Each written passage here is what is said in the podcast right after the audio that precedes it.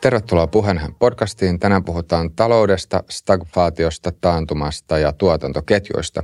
Ja vieraksi me ollaan saatu työelämäprofessori Vesa Vihreällä. Tervetuloa. Kiitos. Öm, otetaan itse asiassa ihan lyhyt tämmöinen ajankohtaiskatsaus vielä. Nyt eletään vuoden 2023 alkua. Niin mitä taloudessa sun nähdäksessä tapahtuu tällä hetkellä?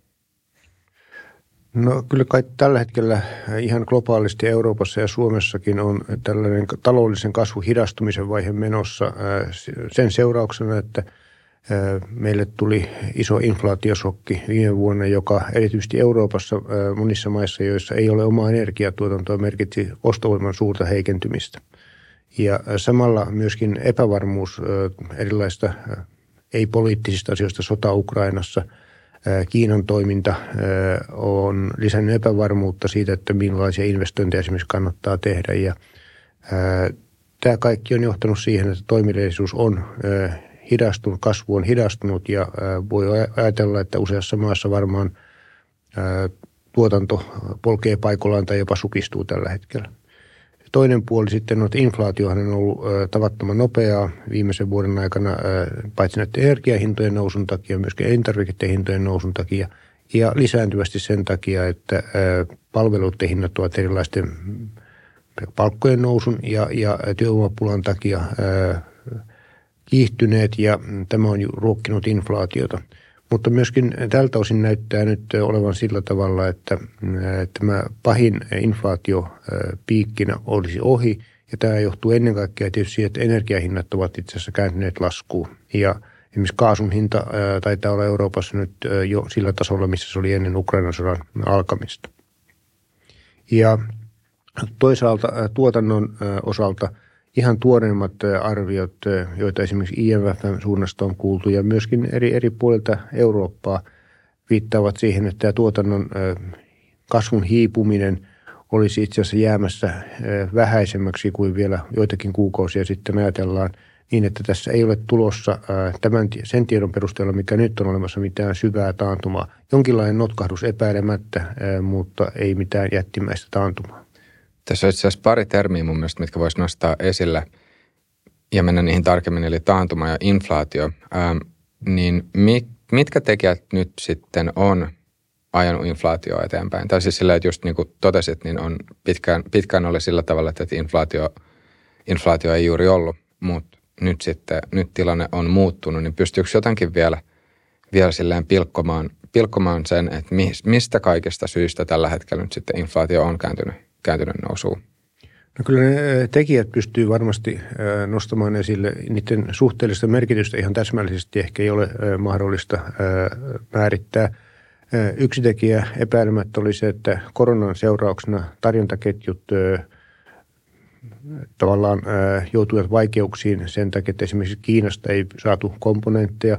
Välillä Suetsin kanavassa oli laiva poikkipäin ja tavaroita ei pystytty kuljettamaan – ja kaiken kaikkiaan monissa muissakin maissa nämä rajoitustoimet merkitsivät sitä, että ei pystytty tuottamaan yhtä tehokkaasti ja nopeasti kuin aikaisemmin oli, oli tehty. Ja tämä kaikki tarjontapullonkaula johti sitten siihen, että hinnat pyrki nousemaan sen takia. Toinen tähän koronaan liittyvä ilmiö oli sitten se, että kun tämmöinen ihmisten kanssakäyminen oli vaikeaa rajoitusten takia ja pelon takia, niin kulutus suuntautui enemmän tavaroihin. Tavallaan se kulutuksen rakenne muuttui ja itse asiassa kysyntä juuri sellaista asioista, joiden tuotannossa nämä tarjontaketjut ongelmat olivat tärkeitä, merkityksellisiä, niin lisääntyi ja tavallaan niin kuin kahta kautta voi sanoa teollisuustuotteiden, lopputuotteen kulutushyödykkeiden hintaan kohdistui nousupainetta. No sen lisäksi tämän koronan aikana tuettiin kotitalouksia ja yrityksiä aika paljon, luotiin sinne, tuotiin erilaisia tukijärjestelyitä ja nämä lisäsivät sekä kotitalouksien että yritysten ostovoimaa monessa tapauksessa. Siis sitä rahaa, mitä oli käytettävissä. Ja kun se heti päässyt purkautumaan, se odotti hetken aikaa, niin sitä kumuloitu. Ja nyt sitten kun – korona on hellittänyt, niin tämä kuluttamisen paine on ikään kuin purkautunut ulos. Ja tämäkin on omiaan lisäämään kysyntää. Kolmas koronaan liittyvä tekijä on se, että ihmisiä vetäytyi työmarkkinoilta vähän pysyvämmin, ei vaan ihan niiden rajoitusten ajaksi, vaan myöskin sen jälkeen näyttää siltä, että monissa maissa, etenkin Yhdysvalloissa, ihmiset ovat jääneet enemmän pois työelämästä tai tekevät ehkä lyhyempää päivää. Ehkä arvostukset ovat muuttuneet jossain määrin tai, tai jotain tämän tapaista – ja se on merkinnyt sitä, että työmarkkinat ovat kireämmät kuin voisi olettaa, voisi olettaa muutoin. Ja tämäkin on lisännyt sitten inflaatiopaineita. Nämä kaikki tekijät olivat olemassa vuonna 2021 ja ne alkoivat näkyä jo inflaation kiihtymisenä vuoden 2021 mittaa loppupuolella etenkin. Ja sitten tuli tämä Ukrainan sota, siihen liittyvät sanktiot, energiahintojen nousu – monien ra- muiden raaka-aineiden hintojen nousu ja myöskin elintarvikkeiden nousu. Ja nämä ovat näkyneet sitten tässä niin sanotussa headline-inflaatiossa, siinä inflaatiossa, mitä yleensä, yleensä rekisteröidään kuluttajahinnoista puhutaan. Niin itse asiassa ton termin voisi vielä määritellä tuon headline-inflaation. Headline-inflaatio on siis se inflaatio, mitä, mikä meille tulee heti ensimmäiseksi vastaan, kun me inflaatiolukuja katsotaan. Se kattaa kaikki hyödykkeet, joita kulutuskoriin liittyy. Ja sitten puhutaan enemmän ydininflaatiosta tai tällaisesta pohjainflaatiosta, jossa on puhdistettu pois sellaiset hyvin nopeasti muuttuvat erät, erät joissa, joiden hinnat muuttuvat hyvin nopeasti, kuten energia tai prosessoimattomat elintarvikkeet esimerkiksi. Ja niitä eri kategorioita on erilaisia, mutta tavallaan voidaan puhua inflaatiosta ilman sen kummempaa, kummempaa ja tarjotaan tätä, tarkoitetaan sitä headline-inflaatiota sitten jotakin – vähän semmoista hitaammin liikkuvaa ja, ja, ja tavallaan pohjalla olevaa inflaatiota, johon myöskin on vaikeampi vaikuttaa, niin tämä on, on, on sitten toinen asia. Pystyykö tässä näin heittämään jonkun esimerkin sitten taas historiasta aikaisemmasta tilanteesta, jossa sitten olisi pitkään inflaatio pysynyt paikallaan, mutta jossa sitten olisi, olisi lähtenyt tämmöinen uusi nousu – tai että jos, jos miettii nyt vaikka viimeisen 20 vuoden ajalta, niin löytyykö jotain tämmöistä vastaavaa, vastaavaa tilannetta? No itse asiassa tällä periaatteella ei kyllä juurikaan löydy, että tuosta voisi sanoa tämän koko vuosituhannen ajan me olemme eläneet tällaista matalan inflaation aikaa, myöskin matalien taloudellisten vaihteluiden aikaa aina tuohon finanssikriisiin saakka ensimmäisen vuosikymmenen ja oikeastaan voisi sanoa 90-luvun äh, pitkälti – myöskin nimen semmoista aikaa, jolloin talouskasvu oli globaalisti vahvaa, inflaatio pysyi aisossa ja tämä ehkä tuudetti myöskin ajattelemaan, että taloudellisia vaihteluita ei enää samassa mielessä toteudu kuin aikaisemmin oli nähty. Finanssikriisi muutti tätä tilannetta dramaattisesti, mutta sen seurauksena ei tapahtunut mitään inflaatioryöpsähdystä, vaan pikemminkin vahvistui deflaatiokierre, siis tilanne, jossa infla- hinnat pyrkivät pikemminkin laskemaan tai ainakin pysymään – hyvin vakaina. Ja, mikä, mikä muuten sitten tässä finanssikriisissä oli se tekijä, mikä sitten nimenomaan vei tähän deflaation suuntaan? Kyllä se varmasti oli tämä kokonaiskysynnän ää, dramaattinen heikkeneminen kaiken kaikkiaan ää, eri puolilla maailmaa ja, ja etenkin Euroopassa. Ää, meillä oli tietysti se alkusokki, joka, joka ää, liittyy rahoitusmarkkinoiden häiriöihin. Sen jälkeen Euroopassa oli ää, Euroopan velkakriisi, eurokriisi, velkakriisi, kysyntä pysyi heikkona, jolloin ei tavallaan ollut mitään painetta inflaation nousta. Tämän aikana kuitenkaan esimerkiksi tarjonta, mitä on, toteutu Kiinasta ja muualta, siis tämä on tämmöinen globaali hyödykkeiden tarjonta ei heikentynyt, vaan tarjonta oli paljon ja tämä oli omiaan pitämään huolen siitä, että kun kysyntä on heikkoa ja tarjonta on vahvaa, niin – hintatasot pyrkii olemaan sitten aika vakaita ja jopa laskemaan. Entä nyt jos sitten miettii, miettii historian taaksepäin pidemmälle kuin 20 vuotta, ihan vaikka 1900-luvun puoliväliin asti, niin löytyykö sitten tämmöisiä vastaavia esimerkkejä, joissa sitten inflaatio pitkään olisi palkanut paikallaan ja sitten lähtenyt nousuun? No ei, ei edes jälleen, musta ihan samantyyppisiä asioita ei ole, että kyllähän meillä inflaatiota on ollut ö, enemmän, sanotaan 90-luvun alkuun saakka, kuin mitä – nyt sitten sinä periodina aina tuonne 2020 saakka, mitä 21 saakka, mitä me nyt olemme nähneet, että inflaatio itse asiassa Sitä oli sotien jälkeen aika paljon monissa maissa ja se johti aina sitten niissä maissa, joissa oli kovempi inflaatio kuin muualla, tyypillisesti devalvaatioon ja syntyi usein myöskin tämmöisiä kierteitä, joissa devalvaatiolla sitten korjattiin sitä kansainvälisen kaupan kilpailukykyä tai maan kilpailukykyä kansainvälisessä kaupassa. Suomessa tämä tapahtui usein, puhuttiin devalvaatiosykleistä – ja ajan mittaan tämä ruokki sitten inflaatiota uudestaan, kun tuontihinnat nousivat, niin sillä haettiin sitten kompensaatiota palkkapuolelle ja tästä oli vaikea päästä irti. No siitä nyt sitten päästiin eri puolilla maailmaa vähän eri, eri tavoilla irti, joissakin maissa tiukasti rahapolitiikkaa kiristämällä, antamalla rahapolitiikkaa itsenäisen keskuspankin tehtäväksi ja sitten toisaalta usein pienemmissä maissa sitä kautta, että – valuutta sidottiin tiukasti johonkin isompaan valuuttaan ja, ja tavallaan luovuttiin tätä kautta rahapolitiikan autonomiasta ja sen tietynlainen ääripistehän Euroopassa oli sitten rahaliiton luominen, emun luominen, jolloin ne maat, jotka siihen liittyvät, luopuivat omasta rahapolitiikastaan. Ja tavallaan tässä mielessä voi sanoa, että ei ole, vaikka me rekisteröimme tietysti suomalaisen inflaation, niin se inflaatio oli rahataloudellisena ilmiönä on koko euroalueen laajuinen, koska silloin on vain yksi rahapolitiikka. Ihan varmuuden vuoksi vielä, niin jos lyhyesti määrittelisi rahapolitiikan. Rahapolitiikka on se äh, politiikka, jolla keskuspankit äh, määrittävät, kuinka paljon rahaa on kierrossa. Erityyppisellä rahallakin on erilaisia määritelmiä, mutta laajasti sanottuna äh, paljonko taloudessa on rahaa ja minkälainen korkotaso tämän perusteella sitten on. Yes. No, mutta jos nyt miettii sitten viimeistä pari vuotta vuodesta 2020 eteenpäin, niin voiko sanoa, että tämä – tämä tilanne, jossa me nyt tällä hetkellä ollaan, olisi jotenkin historiallisessa mielessä poikkeuksellinen? Kyllä se sillä tavalla on tietysti, että tämä inflaation nopeutuminen oli poikkeuksellisen jyrkkää, etenkin kun otetaan huomioon, että sen, sitä edelsi periodi, jolloin hyvin pitkään vuosien ajan inflaatio oli likimain nolla, etenkin Euroopassa. Se oli hyvin matalalla tasolla, ehkä yhden prosentin hujakoilla – ja ongelmaksi koettiin nimenomaan se, että sitä ei saada nousemaan vähän korkeammaksi. Siinä on omat syynsä, minkä takia mielellään inflaation näkyisi olla jonkin tasoista, eikä ihan nollassa.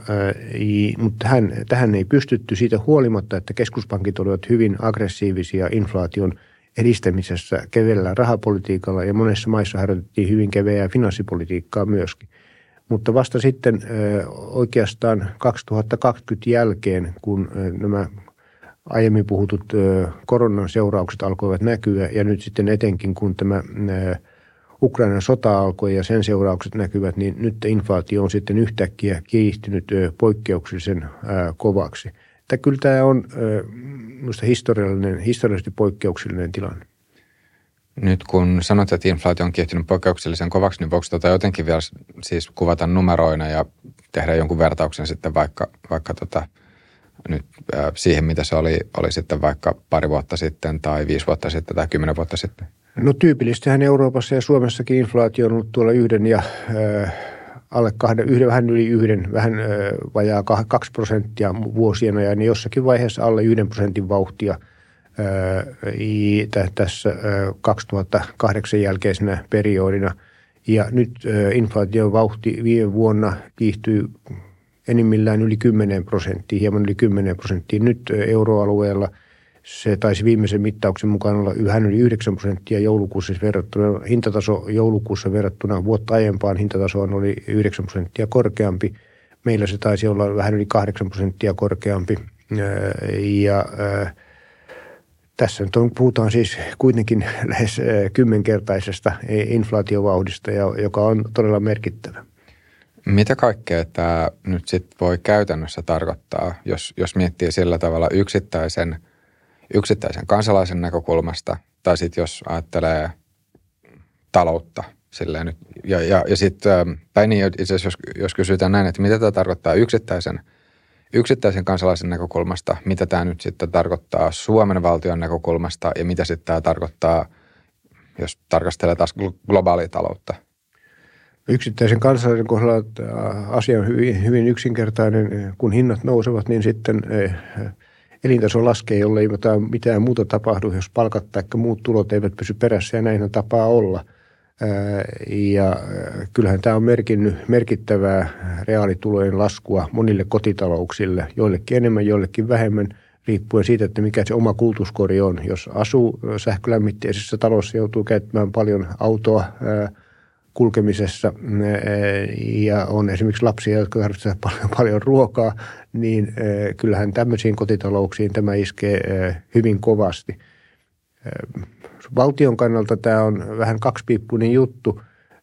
Yhtäältä on asioita, jotka lisäävät menoja. Meillä on erilaisia indeksointeja esimerkiksi sosiaaliturvassa, jotka on sitä varten tehty, että ne, jotka ovat sosiaaliturvan varassa, eivät kärsi inflaation kiihtymisestä. Ja nyt esimerkiksi eläkkeitä, maksussa olevia eläkkeitä on nostettu hyvin reippaasti kuluttajahintojen nousun mukana – ja samoin eräitä muita sosiaalietuuksia on nostettu. Ja tämä on tavallaan suojannut juuri näitä kotitalouksia siltä äsken mainitsemaltani inflaatiosokilta ja sen tulotason heikentymiseltä, mutta tältä osin se on merkinnyt sitten valtion menojen kasvua. Toisaalta kun tämä inflaatio menee sitten palkkoihin ja osittain rupeaa menemään, se menee yritysten voittoihin, kun hinnoitellaan kovemmin – niin tämä kasvattaa nimellistä veropohjaa. Ja siitä, siitä tulee tietty myönteinen vaikutus julkiseen talouteen.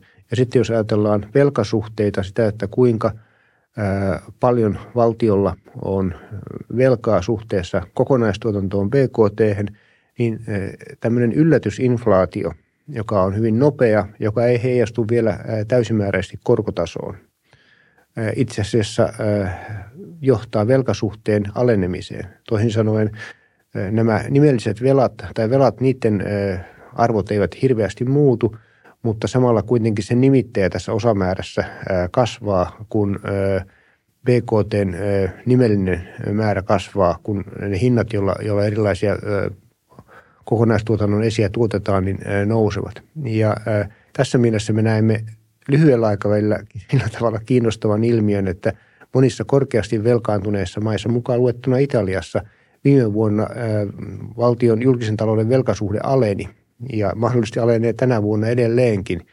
Ja tämä heijastaa tavallaan sitä mekanismia, mitä historian saatossa usein on hyödynnetty velkojen reaalisen taakan vähentämiseksi nopeaa inflaatiota – tällä inflaatioyllätyksellä on itse asiassa alennettu velkojen reaaliarvoa. Ja aikaisemmin kun oli säännöstellyt rahamarkkinat, niin tätä tilannetta saattiin pitää pitkään voimassa, että korot eivät reagoi siihen inflaation kiihtymiseen. Reaalikorot olivat negatiivisia, niin kuin nyt tilapäisesti meillä ovat olleet, hyvin negatiivisia. Ja tämä on vähentänyt paljonkin velkojen reaaliarvoa. Tämä on tyypillisesti ilmiö, jota me olemme havainneet sotien jälkeen. Sotien aikana on valtiot ovat velkaantuneet ja sitten näitä velkoja on, niiden sitä taakkaa on helpotettu nopealla inflaatiosysäyksellä. Eihän tämä velka tietysti minnekään katoa se velka, velka kaiken kaikkiaan ja jos valtio selviää siitä sitä kautta, että inflaatio on tilapäisesti nopeampaa, niin joku maksaa sen. Ja sen maksaa tietysti ne, jotka ovat tätä velkaa antaneet siinä mielessä, että heidän – reaalinen tuottonsa näistä valtion lainoista, joita he ovat hankkineet tai joita ehkä on pakotettu hankkimaan säännöstelyllä markkinoilla, se laskee ja tätä kautta tavallaan se on jaettu niin sanotun inflaatioveron kautta sijoittajille. No nyt nykytilanteessa, kun korkotasot määräytyvät kuitenkin markkinoilla, meillä ei ole sellaista säännöstelymekanismia kuin monessa maassa oli sotien jälkeen, niin tämä tilanne on tietysti tilapäinen korot alkavat hiljakseen nousta, nimelliset korot alkavat nousta. Se merkitsee, että valtion juoksuvat korkokulut nousevat vuosi vuodelta ja ää, tämä syöstää etua. Ja kun tämä jatkuu riittävän pitkään, niin kyllä tämä etu on sitten syöty. Tuossa kun sanoit, että korot sitten nousee inflaation myötä, niin voiko tuon mekanismin vielä avata sille jossain määrin rautalangasta – No siinä on tavallaan kahdenlaisia asioita. Yksi on ö, se, että mitä tapahtuu markkinoilla, jos on sijoittajia, jotka tekevät sijoituspäätöksiä ja ö, he voivat laskea sen varaan, että ö, inflaatio tulee olemaan korkea ja haluavat tietenkin jonkinlaisen reaalituoton, niin he vaativat sitten ö, korkeammaa korkoa, nimellistä korkoa, jotta se reaalinen tuotto, siis inflaation jälkeinen tuotto, olisi toivotulla tasolla. Ja tämä on tavallaan puhtaasti ikään kuin markkina-asia. Toinen asia on sitten, että miten keskuspankki vaikuttaa tähän korkotasoon ja nyt voi ajatella, että keskuspankki voisi ikään kuin myötäillä tätä, olla tekemättä hirveän paljon ja sallia tämän kor- inflaation kiihtymisen, pitää korot, korot matalalla, matalalla jolloin tavallaan inflaatio kiihtyy ja tämä sama mekanismi pysyy paikallaan, mutta kun tämä on taas tavallaan sen keskuspankkien perustehtävän vastainen, kun keskuspankkien tehtävänä on huolehtia siitä, että – hintataso pysyy likimain vakaana, että siinä on tämmöinen pieni nousu, jota voidaan pitää hyvänä, mutta ei liiallista, niin keskuspankkien on sitten itse pakko aktiivisesti pyrkiä nostamaan myöskin sitä korkotasoa, jotta se inflaatio saadaan taltutettua. Ja tämä on nyt juuri se, mitä keskuspankit ovat maailmalla viimeisen runsaan puolen vuoden ajan hyvin aktiivisesti tehneet. Niin mikä merkitys keskuspankeilla on sille, että – nyt inflaatio just viimeisten vuosien aikana on ollut niin, niin matala?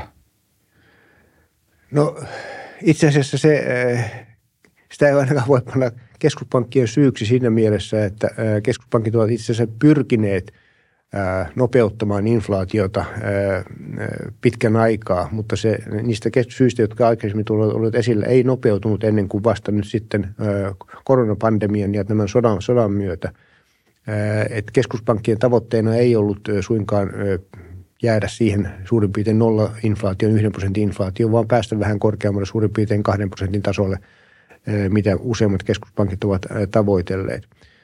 Se, että me nyt olemme nähneet tämän inflaatio, impulssin, vahvan inflaation kiihtymisen, niin siinä keskuspankeilla on kyllä varmasti ollut jokin rooli sillä tavalla, että – kun tässä koronan yhteydessä on harjoitettu hyvin kevyttä rahapolitiikkaa, niin tämä on johtanut siihen, että talouteen on kertynyt aika paljon rahaa.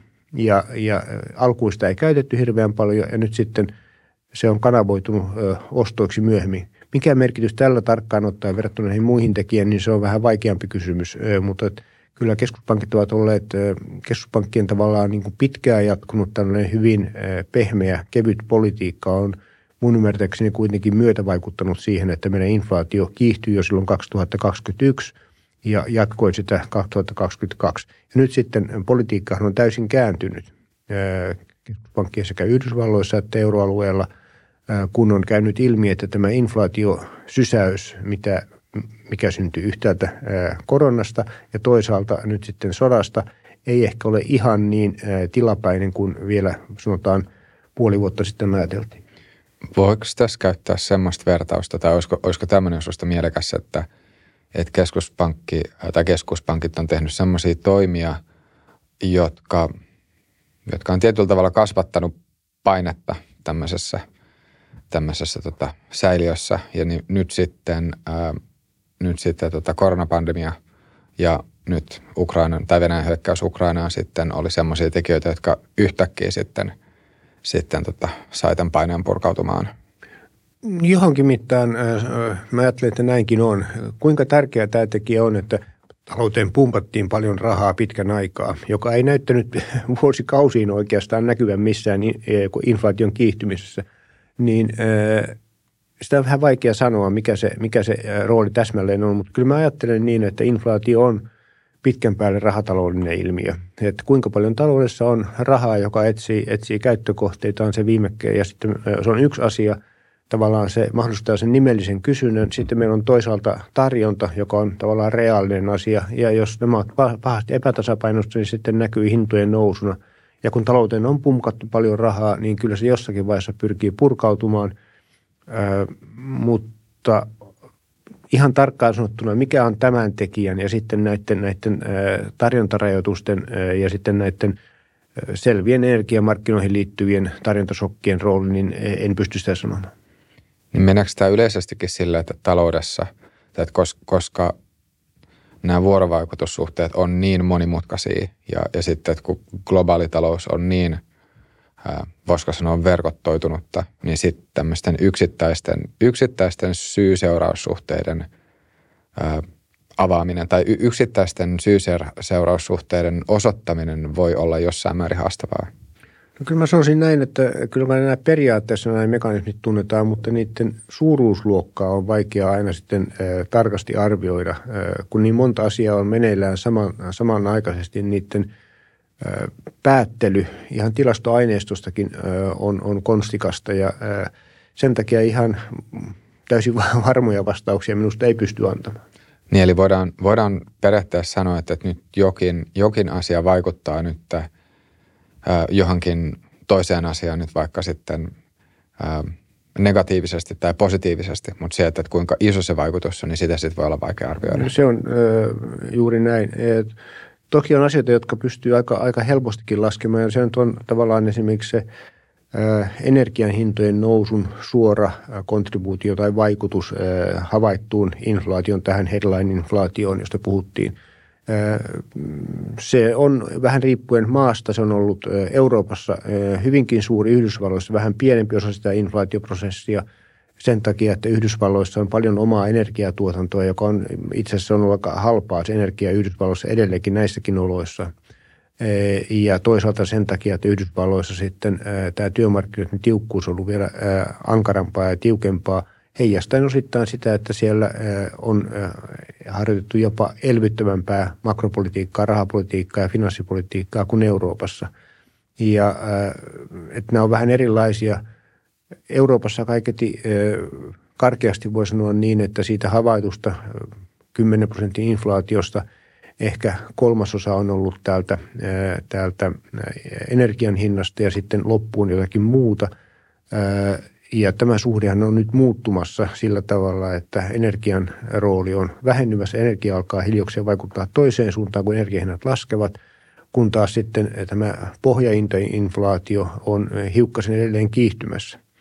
Ja tästähän tulee sellainen mielenkiintoinen ristiriilta näyttävä asia, että – kun nyt inflaatio on hidastumassa ja tavallaan voisi sen perusteella sanoa, että rahapolitiikka on tehnyt sen, kiristäminen on tehnyt tehtävänsä, niin tämä ei ihan tarkkaan ottaen pidä paikkaansa, koska se eh, hidastuminen heijastaa nimenomaan näiden energiahintojen laskua. Ja se pohjalla oleva eh, tavallaan palkoista ja muista kustannuksista johtuva, hintamarginaaleista johtuva hintojen nousu ei ole tauttunut. Se on pikkusen pikemminkin kiihtynyt.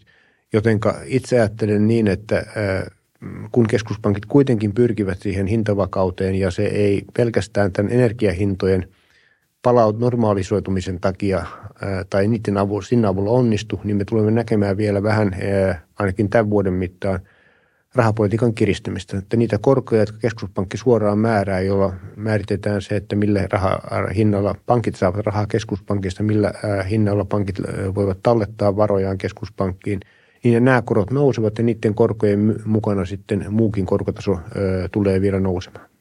Ja onko nyt että näiden keskuspankkien määrittämien korkojen nostamisen, nostamisen tarkoitus nimenomaan on sitten hillitä inflaatiota? Kyllä, täsmälleen. Kuinka nopeasti nämä vaikutukset nähdään? No kai tyypillinen arvio on, että niitä ruvetaan näkemään sitä korkojen nostosta ehkä puolen vuoden kuluttua. Se varmaan vähän vaihtelee tilanteesta riippuen ja, ja sitten ne vaikutukset tulee aina vuoteen puolentoistakin saakka saattaa olla. Se heijastuu hyvin, ja niin kuin totesit, monimutkaisten ketjujen kautta sitten siihen inflaatioon – koska se varsinainen mekanismi on lähtökohtaisesti se, että kun rahan määrän tarjontaa vähennetään nämä keskuspankkikorot nousevat, niin se merkitsee vähemmän houkutusta käyttää rahaa, ei lainata niin paljon rahaa, mielellään sijoitetaan rahaa talletuksiin ja tämän takaisiin asioihin. Se on pois reaalisesta kysynnästä ja tämä kysynnän väheneminen sitten suhteessa tarjontaan – painaa hintatasoa. Se on se varsinainen mekanismi. Mutta tässä on myöskin sitten asioita, jotka nopeuttavat tätä prosessia ja tämä koskee odotuksia. Jos kaikilla markkinatoimijoilla, yrityksillä, palkka, palkansaajajärjestöillä esimerkiksi on vahva käsitys siitä, että korkotaso tulee nyt nousemaan, niin ja niin, ja se tulee johtamaan siihen, että tuonnempana inflaatio ö, tulee hidastumaan. Se heijastuu jo käyttäytymiseen tänä, tällä, ö, niin kuin tänä päivänä. Esimerkiksi niin, että palkansaajat saattavat arvioida niin, että kun inflaatio tulee olemaan hitaampaa, niin me emme tarvitse niin isoja palkankorotuksia kuin jos tämä sama inflaatio, mikä meillä nyt on havaittu, jatkuisi. Ja vastaavasti yritykset voivat ajatella, että jos kerran kokonaiskysyntää keskuspankki tulee tällä korkean korkojen politiikalla vähentämään, niin se tulee merkitsemään työllisyyden hidastumista taloudessa, työllisyyden kasvu hidastumista, se merkitsee palkkapaineiden vähenemistä, niin meidän ei tarvitse silloin hinnoitella tuotteita niin korkealla. Ja nämä odotukset ovat sellaisia, joita on hyvin vaikea sanoa, että millaisia ne ovat. Ne syntyvät eri toimijoiden päissä ja spekulaatioissa ja ne voivat olla sitä tai tätä. Jos vielä äh, lyhyesti, lyhyesti tota, tarkastelisi, että, että miten tämä inflaatio nyt on kehittynyt globaalisti, että jos ajattelee euroaluetta tai EUta, äh, Yhdysvaltoja ja sitten Aasiaa, niin onko tämä inflaatio nyt sitten noussut kaikkialla suurin piirtein samaan tahtiin vai onko niin, että, että eri puolilla maailmaa sit saatetaan olla tai on oltu jossain määrin eri tahdissa? Kyllä tätä, no kaikkiallahan tämä on havaittu jossakin määrin, tai lähes kaikkialla. Japani taitaa olla yksi tärkeä iso poikkeusmaa, jossa inflaatio on ollut verrattain hidasta, vaikka rahapolitiikka on ollut keveää ja hekin ovat kärsineet tietysti näistä energiahintojen noususta. Ja se on vähän vaikeampi, vaikeampi kysymys ymmärtää, miksi, miksi näin on. Jossakin maassa, Euroopassa esimerkiksi, Baltian maissa inflaatio on ollut jossakin parikymmenen prosentin hujakoilla, kun se euroalueella keskimäärin siis on ollut jossakin 10 prosentin tienoilla ja esimerkiksi Ranskassa selvästi alempi 6 prosenttia. Ja näihin ovat vaikuttaneet sitten yhtäältä talouden rakenne ja tehdyt politiikkatoimet. Et Baltian maissa on oltu hyvin riippuvaisia tällaisesta energiasta, jonka hinta on noussut – ja toisaalta esimerkiksi Ranskassa äh, on äh, julkinen valta, valtio tukenut aika paljon yritysten äh, hinnoittelua, erilaisia energiatukia, joilla on hintojen nostamista voitu vähentää. Ja tämän takia tämä variaatio on yllättävänkin suurta esimerkiksi euroalueen sisällä. Yes. No, mutta sitten voitaisiin mennä stagflaatioon, mikä, mikä tuossa vilahti terminä tai tuli terminä mainittua alussa, eli mitä, mitä stagflaatio nyt sitten on? Tämä käsite tuli käyttöön 70-luvun alussa, kun samanaikaisesti havaittiin inflaation nopea kiihtyminen ja sitten tuotannon hidastuminen, tuotannon supistuminen, itse asiassa työttömyyden nousu. Ja tämä on ehkä parhaimmin ymmärrettävissä niin, että kysymys oli tarjontasokin aiheuttamasta ongelmasta. Tarjontasokilla tarkoitetaan tässä tapauksessa sitä, että – öljyn hinta nousi ensin, niin sanotun ensimmäisen öljykriisin seurauksena. Arabimaat, jotka tuottivat paljon öljyä, yksinkertaisesti vaativat moninkertaisen hinnan öljystä seurauksena niin sanottu Jom Kippur-sotaan, joka vuonna 1973 lähi käytiin. Ja tämä merkitsi sitä, että esimerkiksi Euroopassa, joka toi ja tuo edelleenkin, mutta ennen silloin toi paljon öljyä lähi ja muualtakin joutui maksamaan öljystään paljon enemmän. Tuli ihan samanlainen hintasokki, minkä me olemme nyt nähneet energiassa läpi Euroopan. Ja tämä oli pois eurooppalaisten ostovoimasta ja se merkitsi sitä, että ihmisillä ei ollut varaa reaalisesti enää käyttää rahaa niin paljon. Nimellisesti rahaa oli olemassa, mutta kun hinnat nousivat, niin ei ollut sitten enää rahaa käyttää muihin asioihin kuin siihen energiaan. Ja äh, Tämä johti kysynnän romahtamiseen ja me näimme samanaikaisesti siis eh, inflaation kiihtymisen ja eh, tuotannon ja työllisyyden supistumisen. Ja tätä ilmiötä ruvettiin kutsumaan sitten stagflaatioksi, eh, tavallaan yhdistelmä stagnaatiosta, taantumasta ja, tai pysähtymisestä ja inflaatiosta, joka on hintojen, hintojen kiihtymistä. Ja nyt tähän on tavallaan tietyssä mielessä epänormaali tilanne, jos me ajattelemme kysynnän muutoksia. Aina kun kysy, annettu, tai jos tarjonta on annettua, kokonaistarjonta on annettua, niin kun kysyntä nousee, niin samanlaisesti tuotanto kasvaa ja inflaatio pyrkii kiihtymään. Ne kulkevat niin kuin samaan suuntaan ja stagflaatiossa ne kulkevat eri suuntaan. Ja tämä on talouspolitiikan kannalta hankala asetelma sen takia, että ne talouspolitiikan instrumentit, mitä finanssipolitiikan päättäjällä, valtiovarainministeriöllä, hallituksilla on käytössä yhtäältä finanssipolitiikka – ja sitten toisaalta keskuspankkien rahapolitiikka, niillä vaikutetaan kysyntään. Ja jos nyt on niin, että samanaikaisesti inflaatio on kiihtymässä ja tuotanto laskee, niin ei sillä kysyn, yhdellä kysynnän säätelypolitiikalla voida palvella kahta herraa. Ei voida samanaikaisesti inflaatiota hillitä ja, ja, ja kasvua vahvistaa. Tämä on hirvittävän hankala asetelma politiikan kannalta ja me olemme törmänneet siihen samaan ilmiöön nyt. Ja kysymys toki on, että missä mitassa meillä on aito stagflaatio menossa. Itse me olen vähän luonnehtunut sitä sillä tavalla, että me olemme olleet ikään kuin tämmöisen stagflaatioprosessin eteisessä, että se on lievästi alkanut. Meillä on nähty inflaation kiihtymistä ja tuotannon kasvuhidastumista, mutta meillä ei ole nähty vielä tuotannon selvää laskua, työttömyyden selvää nousua. Itse asiassa Euroopassa ja Suomessa etenkin työllisyysaste on hyvin korkea. Se on korkeampi kuin koskaan 90-luvun laman ja lava edetäneen huipun. Ja tässä mielessä meillä ei vielä aitoa, aitoa stagflaatiotilannetta ollut, mutta jonkinlainen esiaste siitä kyllä on ollut olemassa.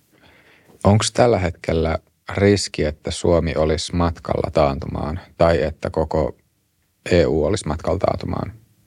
Niin kuin tuossa alussa puhuttiin, niin kaiketi nämä tämänhetkiset arviot ovat sen suuntaisia, että juuri tällä hetkellä esimerkiksi nyt ensimmäisellä neljänneksellä 2023 – tuotanto luultavasti monissa Euroopan maissa supistuu verrattuna edeltävään neljännekseen. Mutta että johtaako tämä siihen, että tämä tuotanto supistuu pitemmän aikaa ja syvennyin, niin sitä oikeastaan, sitä on vielä vähän vaikea sanoa. Itse ajattelisin niin, että näin ei tule käymään, vaan että etenkin kun ottaa huomioon nämä tuoreimmat merkit, mitä on kuultu siitä, miten – minkälaisia, mitä on tapahtumassa tilauksille, mitä on tapahtumassa yrityksen luottamukselle, minkälaista se tuotanto itse asiassa ihan viime aikoina ollut, niin kaikki nämä viittaa siihen, että vaikka me nyt koemme jonkinlaisen notkahduksen, niin ei tämä notkahdus ole hirveän paha. Et me en ajattele niin, että me olemme menossa ainakaan pahaan taantumaan. Meillä voi olla jonkin sorttinen taantuma. Tämän yksi taantuman semmoinen yleisesti käytetty indikaattori tai määritelmä on se, että kahtena vuosineljänneksenä BKT supistuu peräkkäin. Se on tämmöinen tekninen laskelma. Minä luulisin, että parempi kuvaus taantumalle on se, että pidemmän aikaa tuotanto, ja se on epämääräisempi, mutta oikeampi, että pidemmän aikaa tuotanto supistuu ja työttömyys nousee. Ja, ja tota, esimerkiksi vuositasolla me näemme tämän tyyppisiä ilmiöitä vuodesta toiseen verrattuna. Ja siihen me tällä hetkellä oikeastaan jaksa uskoa, että kyllä tämä riski on edelleenkin olemassa, ja, mutta se on nyt luultavasti hieman pienempi kuin se oli vielä joitakin kuukausia sitten. Milloin Suomi on viimeksi ollut selvässä taantumassa ja sitten jatkokysymyksenä, että milloin, milloin voisi sanoa, että on vallinnut semmoinen selkeä globaali taantuma, jos ajatellaan historiallisesti? No 2020 Suomi oli epäilemättä taantumassa. BKT supistui, oliko se nyt 2,3 prosenttia loppujen lopuksi tämän koronapandemian seurauksena. Ja kyllä me näimme samana vuonna taantuman Euroopassa oikeastaan kaikkialla. Ja globaali BKT ei tainnut supistua loppujen lopuksi sinä vuonna, kun otetaan huomioon kaikki maat, mutta sen kasvu hidastui olennaisesti. Kyllä voidaan puhua globaalista taantumasta vuonna 2020 – mutta se oli hyvin lyhytkestoinen. Siitähän on toivottu jossakin maassa nopeammin kuin toisissa, mutta kaiken kaikkiaan varsin hyvin. Isompi globaali taantuma oli sitten vuonna 2009 finanssikriisin puhkeamisen jälkeen, jolloin oikeastaan koko maailman tuotanto sukelsi. Myöskin, myöskin näin kävi, näin kävi kun otetaan huomioon nämä, nämä kehittyvät maat, tai ainakin meni – hiukkasin nollan alapuolelle kaiken kaikkiaan. Se oli iso, iso taantuma. Sitten on ollut, jos Suomea ajatellaan, niin tällainen pitkä, ja tämä koski Suomea, Suomen PKT supistui yli 8 prosenttia, 8,5 prosenttia muistaakseni vuonna 90, ää, 2009. Me toivuimme siitä 2010, mutta sen jälkeen meillä tuli uusi notkahdus, joka liittyi paljolti siihen, että Nokian – kännykkätuotanto romahti, koko se Nokia-klusterin tuotanto supistui Suomessa rajusti, myöskin tutkimus- ja kehityspanostukset, semmoiset investoinnit. Ja sitten toisaalla meidän kustannuskilpailukyky oli juuri sitten heikentynyt ennen tätä globaalia kriisiä, niin sitä Nokiassa, Nokia-sektorissa menetettyä tuotantoa ei pystytty nopeasti korvaamaan muulla tuotannolla, koska meidän kustannuskilpailukyky oli sellainen, että se ei edesauttanut tämän muun tuotannon laajenemista ja syntymistä. Ja siitä meille seurasi tällainen hyvin pitkä, useiden vuosien hidas talouskasvu, itse asiassa lievä taantuma, voi koko ajan PKT joko supistui tai pysyi paikallaan. Se jatkui aina vuoteen 2016 saakka. Ja siitä lähtien sitten 2020 asti talous kasvoi ihan mukavasti. Etenkin työllisyys nousi hyvin, hyvin nopeasti.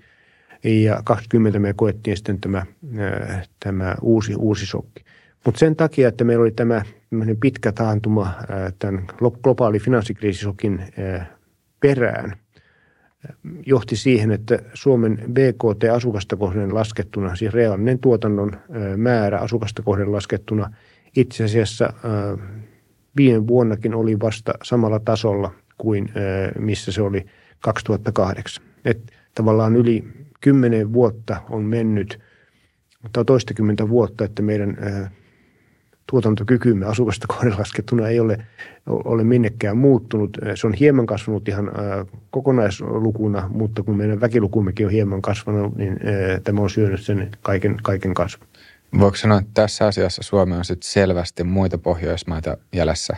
Kyllä, kyllä näin voi sanoa, että kaikki kokivat silloin sen 2009 sokin. Suomi enemmän kuin muut maat osittain meidän tuotantorakenteen takia – mutta se palautuminenkin oli vielä meillä 2010 jokseenkin samanlaista kuin muissa maissa, mutta sen jälkeen syntyy tämä iso ero muihin Pohjoismaihin nähdä.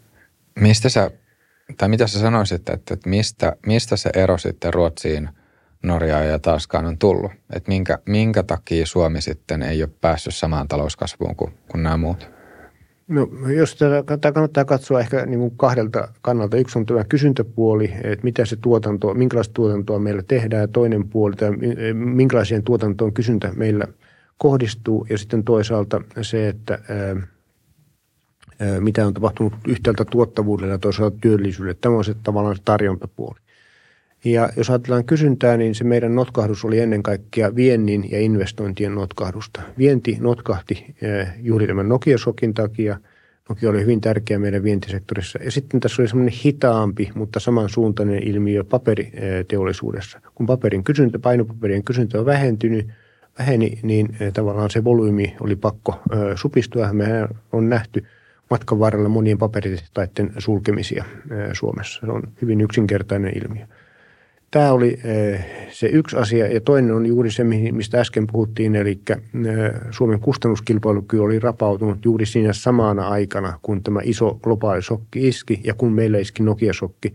Ja että jos me olisimme halunneet päästä mukaan siihen eh, talouden toipumiseen, joka kuitenkin monella, monessa osassa Eurooppaa toteutui, vaikka meillä eurokriisi olikin, ja globaali talouden toipuminen eteni varsin hyvin, niin – meillä olisi täytynyt olla parempi kilpailukyky ja se palautui hyvin hitaasti. Voi sanoa, että se palautui merkittävästi vasta 2016 niin sanotun kilpailukykysopimuksen, kikysopimuksen seurauksena. Ja sitten on sen jälkeen kehittynyt ihan hyvin parempaan suuntaan. Kilpailukyky on vahvistunut, ei kovin paljon, mutta ihan systemaattisesti niin, että – nyt se on suurin piirtein kaiketi sillä tasolla, missä me oltiin ennen, ennen finanssikriisiä 2000-luvun alkupuolella. Ja tämä on ollut seurausta siitä, että meillä palkkakehitys on ollut maltillisempaa kuin näissä kilpailija, kilpailijamaissa. Myöskin ottaen tuottavuuden heikompi kehitys huomioon. Että tavallaan tämä viennin heikkeneminen, joka liittyy näihin sokkeihin, liittyy kilpailukyvyn yksi tekijä. Ja sitten tavallaan sen saman samoista syistä myöskin investoinnit, nimenomaan tuotannolliset investoinnit olivat heikkoja sen takia, että jos kerran tuotanto ei kannata, se vietiteollisuus meillä yleensä myöskin palvelusektori investoi. Jos se tuotanto ei kannata, niin sitten ei investoida ja nämä kaksi tekijää olivat, kehittyvät heikosti. Sen sijaan yksityinen kulutus ja julkinen kulutus kehittyvät paljon vahvemmin – Nekin hidastuivat tietysti, kun meillä tuli vähän työttömyyttä aikaisempaa enemmän. Työttömyys ei hirveästi nousi, nousi kuitenkin.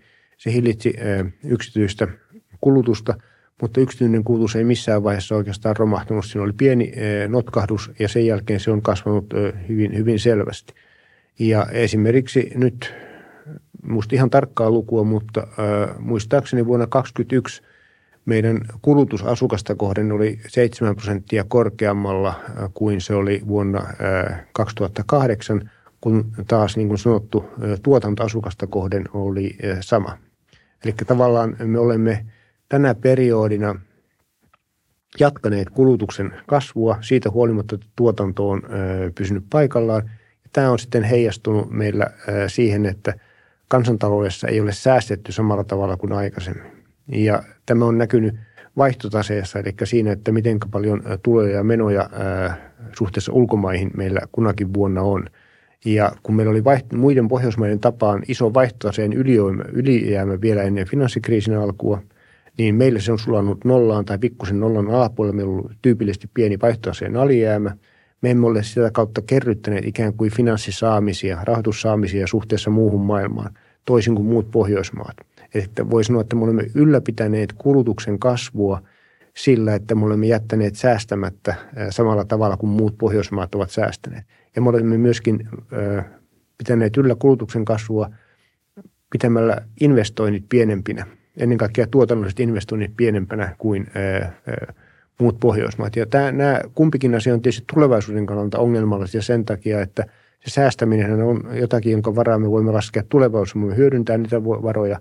Ja jos me olisimme, ja sama koskee pääomakantaa, investointia. Jos me investoimme paljon, niin se tuottaa sitten hyötyä tulevaisuudessa. Ja kun tämä investointi toiminta on ollut vähäisempää kuin muissa Pohjoismaissa, niin tavallaan tässäkin mielessä me olemme varautuneet huonommin, huonommin tuota, tulevaisuuden kuin muut maat.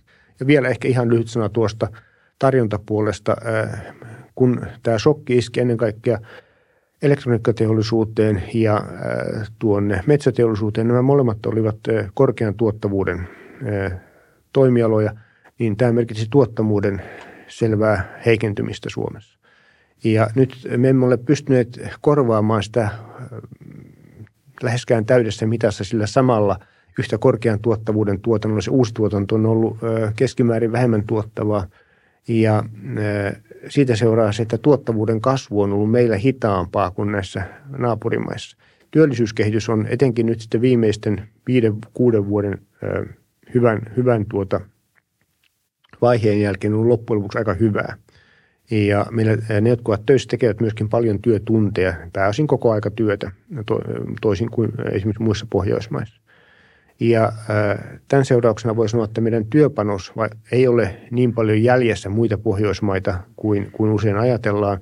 Työllisyysaste on työllisten määrä suhteessa työikäiseen väestöön on edelleen pienempi, äh, mutta työtunnit eivät oikeastaan siinä me emme juurikaan jää jälkeen. Se, mistä tämä ero on syntynyt, on kun sitä ajatellaan tarjontapuolella nimenomaan tuottavuudesta. Meidän tuottavuus on kehittynyt heikommin kuin äh, muissa Pohjoismaissa. Yksi, yksi kysymys tuli mieleen. Ähm, tai asia, mistä ei ihan hirveästi nyt tässä keskustelussa vielä olla puhuttu, mutta että mikä merkitys sitten, jos tarkastellaan nyt tätä finanssikriisiä ja Pohjoismaita, niin mikä merkitys sitten taas Suomen kannalta on ollut sillä, että Suomi on ollut eurossa? Sillä äh,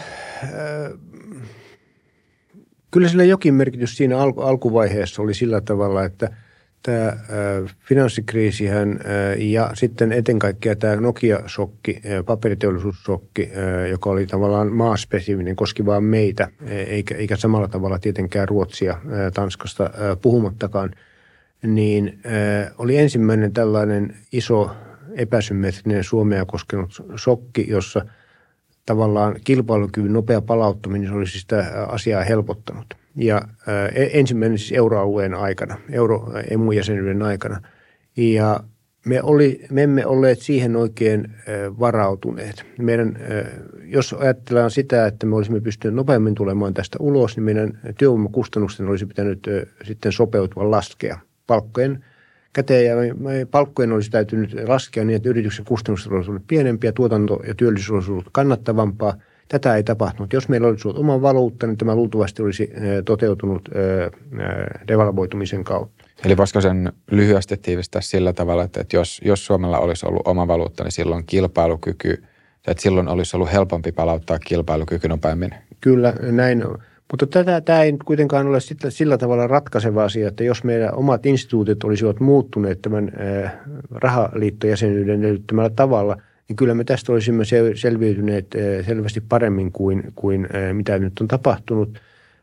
Esimerkiksi Saksa on vähän aikaisemmin vuosikymmenen alussa oli maa, jota pidettiin Euroopan niin kuin, ja savijalka jättiläisenä tai, tai tavallaan tämmöisenä huono, huonossa tilanteessa olevana maa, jossa työttömyys oli korkea. Ja siellä kuitenkin tehtiin uudistuksia työmarkkinoilla ja siellä palkanmuutosmekanismi on koko ajan ollut hieman erilainen, sitä on vahvistettu. Ja siellä itse asiassa pystyttiin tekemään ikään kuin sisäinen devalvaatio, jos näin halutaan sanoa, sitä kautta, että palkoista sovittiin ja edelleenkin voidaan sopia yritystasolla paljon enemmän kuin Suomessa ja niitä voidaan laskea – ja esimerkiksi palkankorotukset, kun niitä tehdään siellä, niin ne tehdään niin sanottuihin taulukkopalkkoihin. Ja sitten ne palkat, mitä todellisuudessa maksetaan, voivat olla näiden yläpuolella jossakin vaiheessa reilusti ja sitten niitä voidaan laskea suhteessa siihen taulukkopalkkaan. Ja tällaisia sopeutuksia tehtiin Saksassa sillä tavalla kilpailukyky saatiin tehtyä. Periaatteessa voisi ajatella, että me olisimme voineet selvitä tästä meidän omasta sokistamme nopeammin myöskin emuoloissa, jos meidän palkanmuodossa olisi ollut samalla tavalla joustavaa kuin se oli Saksassa. Eli vastaus on vähän kaksitahoinen. Annetuilla instituutioilla tämä emujäsenyys rajoitti meidän kykyä selvitä sitä kilpailukykyongelmasta nopeasti, mutta jos me olisimme saaneet tämän palkanmuodostuksen vähän paremmalle tolalle, niin kyllä me olisimme selviytyneet siitä verrattain pienin kustannuksin. Eli just paikallinen, tai kun viittaat tai puhut joustavuudesta, niin siinä nimenomaan on kysymys sitten paikallisesta sopimisesta. No Vai? se on se mekanismi, jonka kautta, kautta se on Saksassa toteutunut. Totta kai voi periaatteessa ajatella myöskin niin, että sovitaan ihan yhteisesti laajasti koko taloutta koskien, tai ainakin toimialakohtaisesti siitä, että palkkoja lasketaan. Että sekin on periaatteessa mahdollista ja tavallaan meillä – on luotu tietynlainen mekanismi, niin sanotut emupuskurit tuonne sosiaaliturvamaksuihin, että niitä voidaan jetsuttaa sen mukaan, mikä on tilanne. Mutta nämä ovat osoittautuneet riittämättömäksi ja sitten itse asiassa kilpailukykysopimuksessa tavallaan kertaluontoisesti luotiin tällainen mekanismi, jolla, jolla pakotettiin työvoimakustannuksia alas. Se oli sopimus, mutta kyllähän se oli pitkälti hallituksen sanelema, sanelema sopimus. Niin, aivan. Niin tuossa ainakin se käsitys, mikä, tai sanotaan, kiinnostaisi kuulla sun mielipide myös, mutta itsellä on semmoinen käsitys, että tämmöisten kilpailukykysopimusten tekeminen Suomessa tällä hetkellä ei ole mitenkään erityisen helppoa poliittisesti. Ei, ei se koskaan ole, koskaan ole helppoa. Että itse ajattelisin niin, että on parempi, että työmarkkinoilla päätetään palkkakehityksestä ja että ne mekanismit ovat sillä tavalla joustavia, että – niitä ne voivat myöskin varioida sitten äh, toimialojen ja, ja yritysten, yritysten väli, kohdalla ää, äh, niin, että ne tavallaan ottavat huomioon sen kunkin yrityksen ja toimialan tilanteen ja ää, äh, Mä luulen, että se on se luonteva ja paras mekanismi, millä tästä palkkajoustavuudesta ää, voidaan, voidaan päättää. Yes, mutta nyt voitaisiin mennä sitten, sitten tota, ää, tästä taantuma, taantumakeskustelusta niin tuotantoon tuottavuuteen ja tuotantoketjuihin, niin ehkä semmoinen aluksi, aluksi yleiskatsaus siihen, että, että mikä merkitys sitten näillä kaikilla yleisesti on, on talouskehityksen kannalta? Tuottavuus on ihan ratkaiseva äh, talouden kasvun kannalta ja hyvinvoinnin äh, kannalta äh, ihan periaatteellisestikin, koska äh, me emme voi työpanosta loputtomasti lisätä. Ihmisillä on vain jokaisella – 24 tuntia vuorokaudessa aikaa ja meillä on tietty määrä työikäisiä ihmisiä, jotka voivat periaatteessa tehdä työtä. Ja kuitenkin on myöskin niin, että kun ihmiset ovat vaurastuneet, taloudet ovat kasvaneet ja on tullut enemmän aineellista tuotantoa, niin ihmiset ovat halunneet sitten osan tästä hyödystä ottaa lisääntyvänä vapaa-aikana. Tämä olen nähnyt kaikkialla, että vuotuinen työaika on oikeastaan – kaikissa maailman maissa, etenkin kehittyneissä maissa, laskenut systemaattisesti. Ja tämä on hyvin looginen, ymmärrettävä asia. Ja siitä seuraa se, että oikeastaan kaikissa maissa me emme voi ajatella, että työpanosta lisäämällä me radikaalisti pystymme lisäämään kokonaistuotantoa. Totta kai kun väestö kasvaa, niin silloin myöskin työpanos kasvaa. Mutta jos ajattelemme, että se aineellinen hyvinvointi on tärkeä jakaa asukasluvulla. Asukasta kohden tarkasteltuna se on mielekäs käsite, niin ainoastaan se, että väestörakenne on mahdollisimman edullinen, että on paljon niitä ihmisiä, jotka periaatteessa voivat olla työssä, ovat työikäisiä työkykyisiä, voi vaikuttaa siihen, että miten työpanosta lisäämällä me voimme, voimme parantaa kansalaisten hyvinvointia kaiken kaikkiaan. Mutta tuottavuus on luonteeltaan toisenlainen, koska siinähän on kysymys siitä, että ne samoilla työtunneilla, samoilla resursseilla laajemminkin, olkoon kysymys luonnonvaroista taikka, taikka tuota työtunneista, niin niillä kaikilla saadaan mahdollisimman paljon aikaa tuotantoa. Ja tämä, tässä on tavallaan kysymys tehokkuudesta ja aina on niin, että tehokkaampi tuotanto on parempi kuin muut tekijät annettuna tehottomampi tuotanto – koska silloinhan me voimme myöskin päättää niin, että kun me olemme tehokkaampia, niin me teemme vähemmän työtä ja hyödymme, käytämme vähemmän luonnonvaroja esimerkiksi ja näin poispäin. Et tuottavuus on aina lähtökohtaisesti hyvä asia tai sen parantaminen on hyvä asia. Ongelma on kuitenkin tietysti siinä, että kun me näin sanomme, niin ei ole mitään – yhtä vipusinta, jonka avulla etenkään poliittiset päättäjät pystyvät tuottavuutta nostamaan. Se syntyy taloudessa monimutkaisten prosessien kautta. Poliittinen päättäjä voi vaikuttaa siihen, että miten julkista tuotantoa, olkoon sitten terveyspalveluita tai koulutuspalveluita tai mitä tahansa palveluita, miten niitä organisoidaan ja miten niissä hyödynnetään sellaista tuottavuutta lisäävää teknologiaa ja hyviä toimintatapoja – mutta yksityisten yritysten osalta ei hallitus, mikään hallitus voi sanoa, että mikä teidän tuottavuuden pitäisi olla, eikä voi siihen vaikuttaa. Se syntyy niiden yritysten omista ratkaisuista ja poliittisen päättäjän mahdollisuus vaikuttaa on lähinnä sitä kautta, että mm, tehdään edellytyksiä sille, että tulee hyviä tuottavuutta lisääviä päätöksiä. Voisiko sanoa niin, tai onko tämä liian liian mutkat suoreksi vedetty yksinkertaistus, että talous on yhtä kuin tuotannon summa? No ehkä se on vähän yksinkertaista. Talous on tietysti monennäköisiä kysymyksiä liittyy siihen, miten, miten tuotetaan, miten esimerkiksi hyödynnetään luonnonvaroja, onko se, onko se tuota, kestävää, on kysymyksiä siitä, miten tuotannon tulokset jaetaan – tulojakokysymykset, ne ovat kaikki taloudellisia kysymyksiä myöskin, mutta itse BKT, joka on summa kaikista tuotannosta, mitä tapahtuu, niin kyllä se on hyvä yleinen mittari sille, että mikä on talouden koko, jos katsotaan tuotantoa per asukas, niin se on hyvä lähtökohta arvioida hyvinvointia siinä mielessä, että – monet sellaiset indikaattorit, joita me emme ajattele ennen kaikkea taloudelliseksi asioiksi ja taloudellista riippuvuuksista asioiksi, kuitenkin tosiasiassa ovat hyvin riippuvaisia siitä, että mikä meidän tuotantokyky on ja teknologian taso. Ja esimerkiksi jos me katsomme sitä, että miten elinajan odote on kehittynyt eri maissa, miten, minkälaisia nämä erot tässä suhteessa ovat – mikä on terveyden, terveyden tilanne, miten voidaan periaatteessa parannettavissa olevia tauteja parantaa käytännössä, mitenkä ihmiset kokevat hyvinvointia, kuinka paljon ihmisillä on vapaa-aikaa, niin kaikki nämä ovat hyvin pitkälle sidoksissa siihen, että kuinka paljon me tuotamme asukasta kohdin erilaisia hyödykkeitä ja palveluita. Et tässä mielessä niin tämä kokonaistuotannon taso asukasta kohti on aika vahva indikaattori siitä, että kuinka hyvinvoiva talous on, mutta se ei ole tyhjentävä. Yes. No nyt jos sitten vielä, vielä määrittelisi lyhyesti nämä tuotantoketjut, ennen kuin mennään sitten tarkastelemaan, että mikä, mikä on se tilanne nyt vuonna 2023.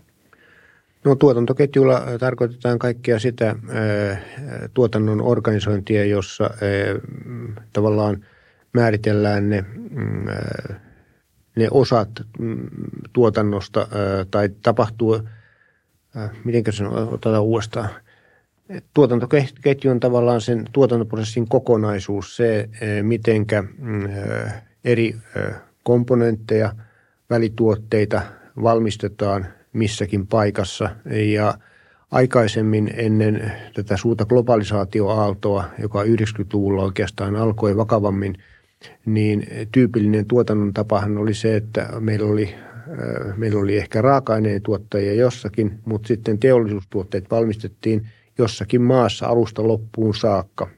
Jo ainoastaan joitakin komponentteja saatettiin hankkia muualta – nyt tämän globalisaation myötä tuotantoketjut ovat pirstoutuneet sillä tavalla, että se tuotantoprosessi niistä raaka-aineista, työpanoksesta siihen lopputuotteeseen saakka ei tapahdukaan yhdessä paikkaa, yhdessä maassa edes, vaan se on jakautunut maailman eri puolilla oleviin palasiin, näihin tuotantoketjun osiin. Ja – Tämä on tapahtunut sen takia, että tämä on tehokasta, on edullista tuottaa tiettyjä asioita siellä, missä työvoima on halpaa, edullista tuottaa joitakin asioita siellä, mitkä ovat lähellä niitä raaka-ainelähteitä, on edullista tämä kokonaisuus panna kasaan jossakin toisaalla, ehkäpä lähellä markkinoita – ja niiden tuotteiden kehittäminen on edullista tehdä siellä, missä näitä kehittäjä resursseja on olemassa, tutkimus, tuotekehittelykapasiteettia esimerkiksi.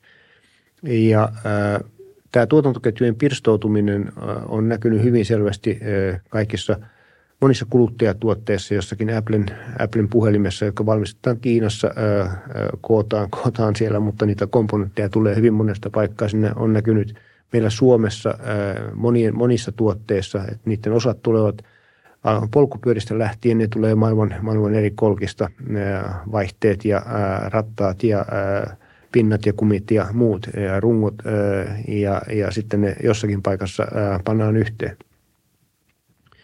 Ja tämä on se kokonaisuus ja tämä tuotantoketjujen pirstoutuminen on juuri ollut pyrki, seurausta pyrkimyksestä mahdollisimman suureen tehokkuuteen ottaen huomioon, että nykyoloissa me olemme voineet tai viime vuosina me olemme voineet hyödyntää ikään kuin globaalia työjakoa. Ja yksi semmoinen, mikä liittyy tähän aika vahvasti erityisesti teknologiapuolella on just tämä sirupula sitten. Kyllä, hyvin monissa tuotteissa tarvitaan nykyään siruja ja niiden tuotantohan on aika tavalla keskittynyt itse asiassa. Taivan on hyvin tärkeä sirujen tuottaja, Hollannissa on sirutuotantoa, Yhdysvalloissa toki – E, mutta ää, niitä tuotteita ei ole hirveän paljon, etenkään jos puhutaan hyvin, hyvin niin kuin pitkälle kehitetyistä, kaikkein ää, korkeimman teknologian suorituskykyisimmistä siruista. Ja tämä on osoittanut sitten myöskin tuotantoprosessien haavoittuvuudet, jos nämä nimenomaiset tuottajat syystä tai toista eivät pysty tuottamaan, joku iso tehdas palaa tai, tai on lakko tai se on suljettu covidin takia, niin Tämä heijastuu sitten ympäri maailmaa sen takia, että nämä isot tuottajat ovat niin tärkeitä, tärkeitä ää, palasia tässä tuotantoprosessissa. Voiko ajatella niin, että nyt tämä koronapandemia on semmoinen ensimmäinen, voisiko sanoa shokki tai, tai sitten tota, kriisi, jonka myötä selkeästi, selkeästi ollaan huomattu ne haavoittuvuudet, mitkä sitten liittyy näihin nykyisiin globaaleihin tuotantoketjuihin? Vai, vai onko niin, että merkkejä, merkkejä sitten näistä haavoittuvuuksista on nähty jo aikaisemminkin? No kyllä kai tämä on ensimmäinen todella iso, iso shokki. Kyllä jos tämä ennenkin on nähty hieman tämmöistä ö, globalisaation ö, himmausta. Ö, monet maat ovat pyrkineet lisäämään sääntelyä, säännöstelyä, rajoittamaan ö, kaupankäyntiä, huolehtimaan siitä, että tuotantoa tapahtuisi enemmän kotimaassa – Tämä on ollut seurausta siitä rakennemuutoksesta, mikä on liittynyt tähän globalisaatioon monissa maissa, esimerkiksi Yhdysvalloissa on menetty paljon sitä paikallista tuotantoa, kun tietyt osat tuotannosta ovat siirtyneet juuri Kiinaan. Ja tämän seurauksena on sitten ollut syntynyt pyrkimyksiä suojata omia markkinoita, tehdä vaikeaksi pilkkoa tuotantoa tällä tavalla. Ja tämä on luonut tiettyä häiriötä näihin tuotantoketjuun, tai siinä on puhuttu ehkä vähän nyt palautumista jossa, jossakin määrin. Mutta tämä kaikesta huolimatta oli aika mm, niin kuin tällaista hidasta ja piene, pienimuotoista voi sanoa ennen tätä koronasokkia, joka todella siis yhtäkkisesti katkaisi tuotantoketjuja. Yksinkertaisesti siitä syystä, että tuotantolaitoksia suljettiin monissa maissa, tärkeitä tuotantolaitoksia, tavaraa ei pystytty kuljettamaan, ihmiset eivät voineet käydä tapaamassa toisiaan ja näin poispäin. Niin miten sä arvioisit, että mikä nyt sitten on, on näiden tuotantoketjujen toimitusvaikeuksien yhteys tähän nykyiseen globaalin talouden tilanteeseen? Vai onko, onko se nimenomaan niin, että sitä prosentuaalista vaikutusta on sitten aika, aika vaikea sanoa? No en mä pysty mitään prosenttilukuja kertomaan, mutta niin kuin tuossa oli aikaisemmin puhetta, niin eh, kyllä tämä tuotantoketjujen häiriintyminen on ollut yksi tekijä, joka on vaikuttanut eh, inflaation eh, kiihtymiseen. Nythän se on tavallaan osittain poistumassa, kun ennen kaikkea tämä korona aiheuttama shokki tässä on jotakuinkin kadonnut. Mutta nythän meillä on tullut sitten tietysti tavallaan poliittisperäinen shokki, joka liittyy, liittyy tähän Ukrainan sotaan. Se on näkynyt itse asiassa aika, aika niin kuin suoraan siinä, että Ukraina ja Venäjäkin on ollut tiettyjen tuotteiden tärkeitä tuottajia. Lannoitteet esimerkiksi on tällaisia, jotka ovat sitten elintarviketuotannossa tärkeä, tärkeä asia – ja niitä ei ole saatu markkinoille samassa määrin kuin aikaisemmin. On myöskin ihan teollisuustuotteiden komponentteja on valmistettu Ukrainassa. Ohjelmistoja on tehty Ukrainassa. Siellä on aika paljon tähän liittyvää tuotantoa. Sen häiriintyminen on näkynyt maailmalla. Ja tietysti Kiinassa on edelleenkin ollut aina nyt sitten viime, viime, viime syksyn tai loppuvuoteen saakka ankara korona säännöstely menossa tai rajoitustoimet, jotka ovat haitanneet kiinalaisen tuotannon kytkeytymistä maailman tuotantoon.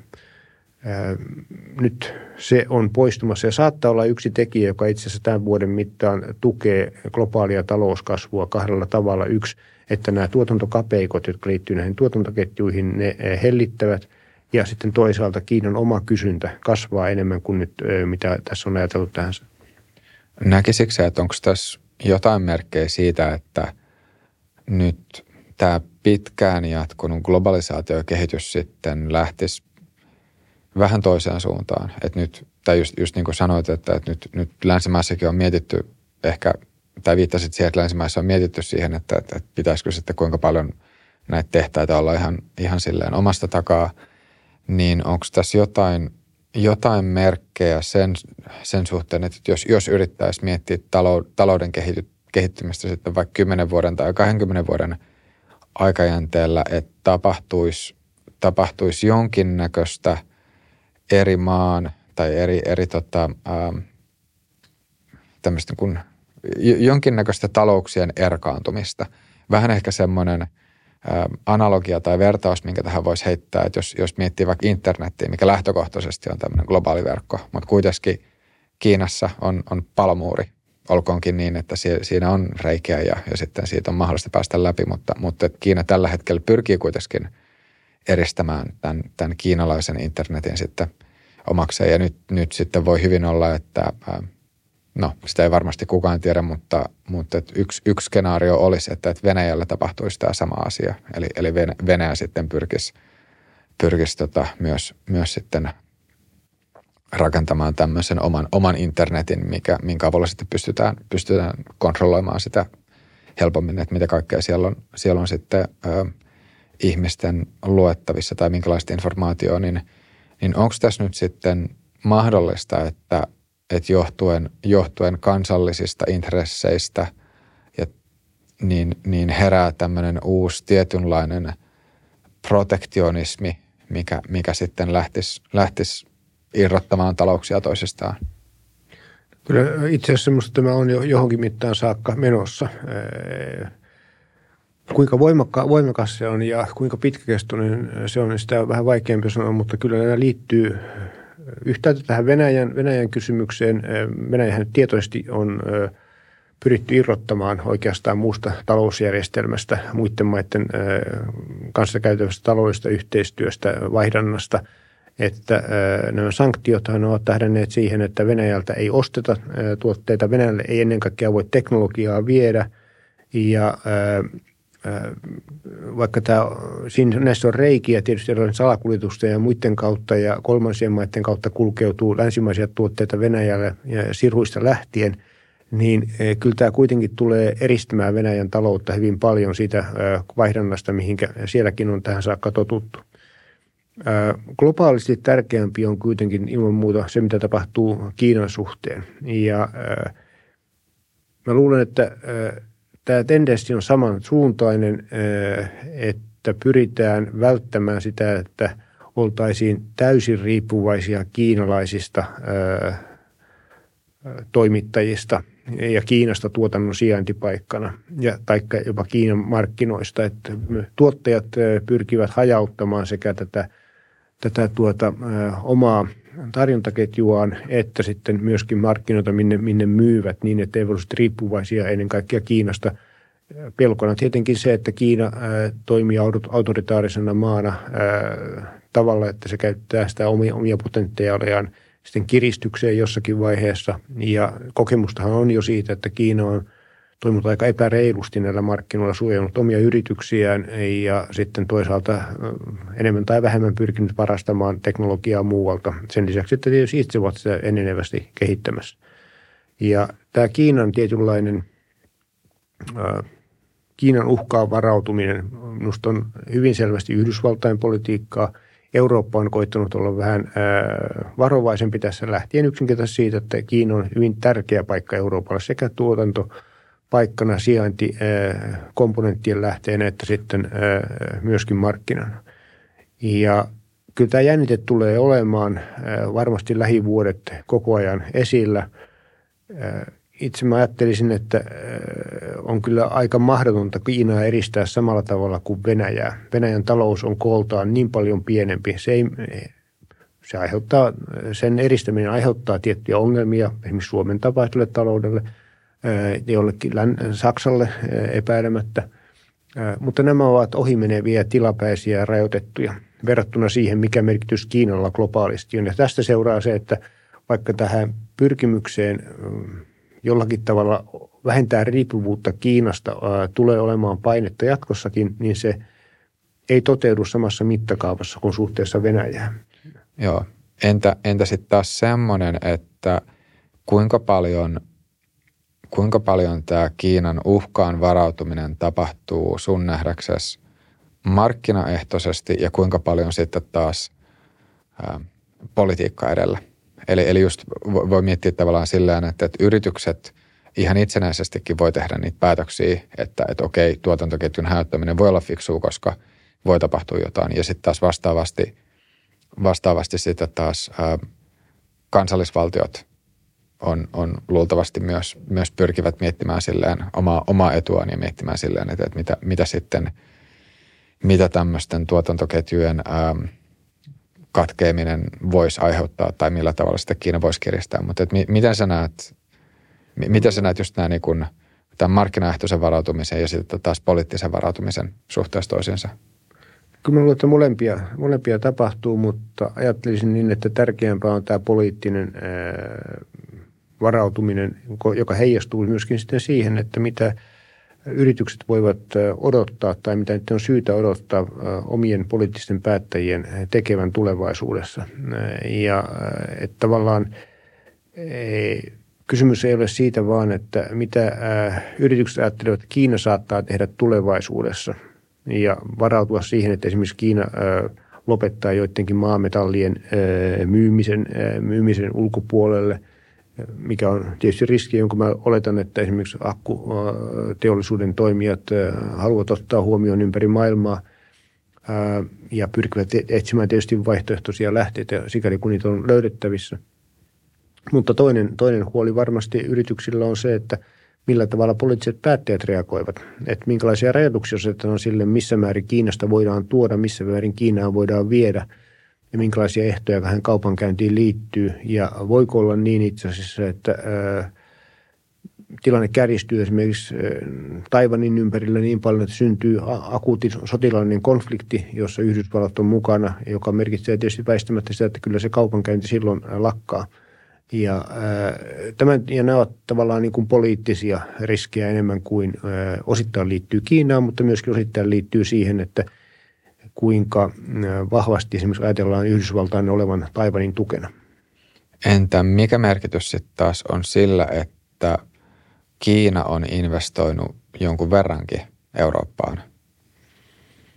No se tekee tietysti hankalammaksi, hankalammaksi ikään kuin tämän kytkennän vähentämisen äh, tai pienentämisen suhteessa Kiinaan, että Meillä kuitenkin lähdetään siitä, että länsimaissa, että omistusoikeuksilla on jotakin merkitystä ja, ja, ja täytyy olla erittäin vahvat perusteet, kun niihin puututaan.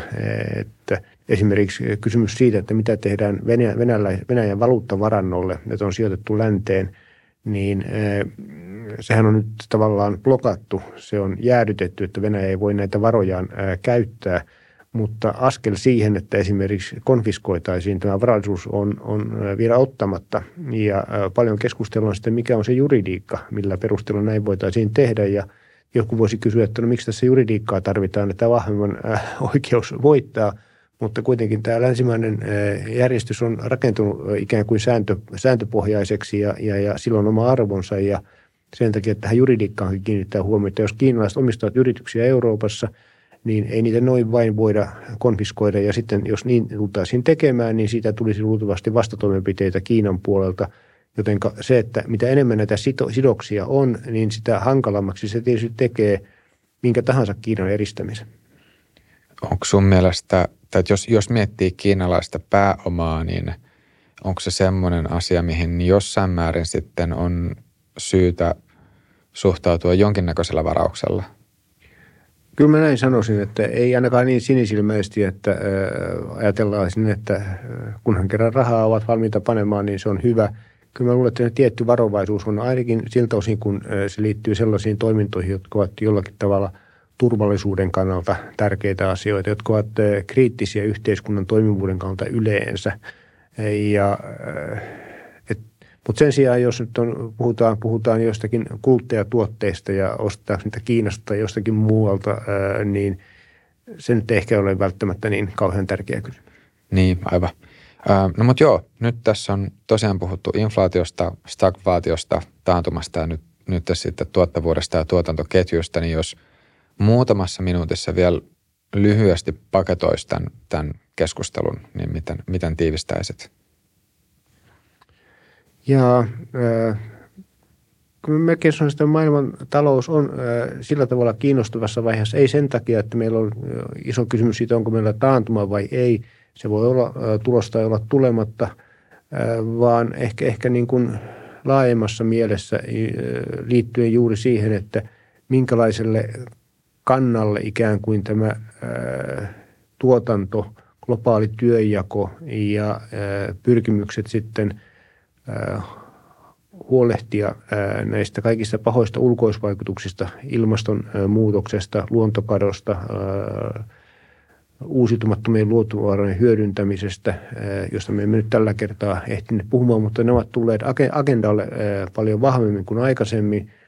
Ja niiden täytyy siellä olla. Samanaikaisesti meillä on tämä tietynlainen deglobalisaatio, globalisaation ikään kuin taka-askeleiden ottaminen menossa – ja äh, sitten geopolitiikka äh, on tullut peliin äh, nimenomaan nyt ennen kaikkea Venäjän järkyttävän hyökkäyksen seurauksena, niin nämä kysymykset minusta tulee määrittämään lähivuosien talouskehitystä paljon enemmän kuin se, että mikä on tämä lyhyen aikavälin suhdannekehitys. Onko meillä nyt sitten – aidosti stagflaatio vai ei. Sekin on oma tärkeä kysymyksensä ja sitä täytyy koettaa poliittisten päätöksentekijöiden keskuspankkien hanteerata, mutta nämä isot kysymykset liittyvät juuri tähän globaaliin työjakoon, ympäristökysymyksiin ja geopolitiikan hallintaan.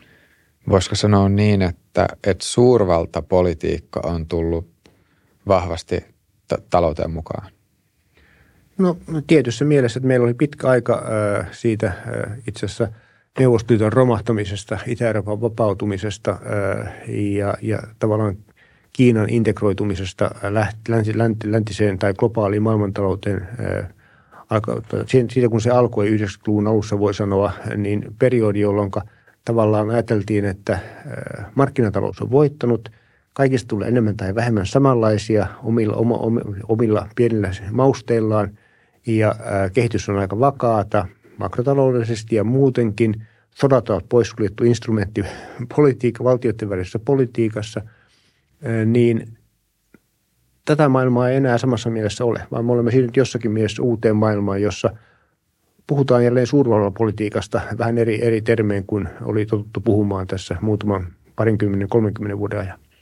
All right. Mutta hyvä. Hei Vesa, oikein paljon kiitoksia. Täytyy tehdä niin, että kutsutaan sinut taas uudemman, uudemman kerran vieraaksi. Tässä oli monia kysymyksiä, mitä ei vielä ehtinyt ollenkaan käsitellä. Että Joo, kiitoksia. Jatketaan ensi kerralla. Ja kiitos kaikille katsojille ja kuulijoille. Jos tykkäsitte jaksosta, pistäkää peukkuu. Tulkaa ihmeessä tuben puolelle kommentoimaan, että mitä ajatuksia teillä on globaalista taloudesta. Ja me kuullaan ja nähdään taas ensi jaksossa.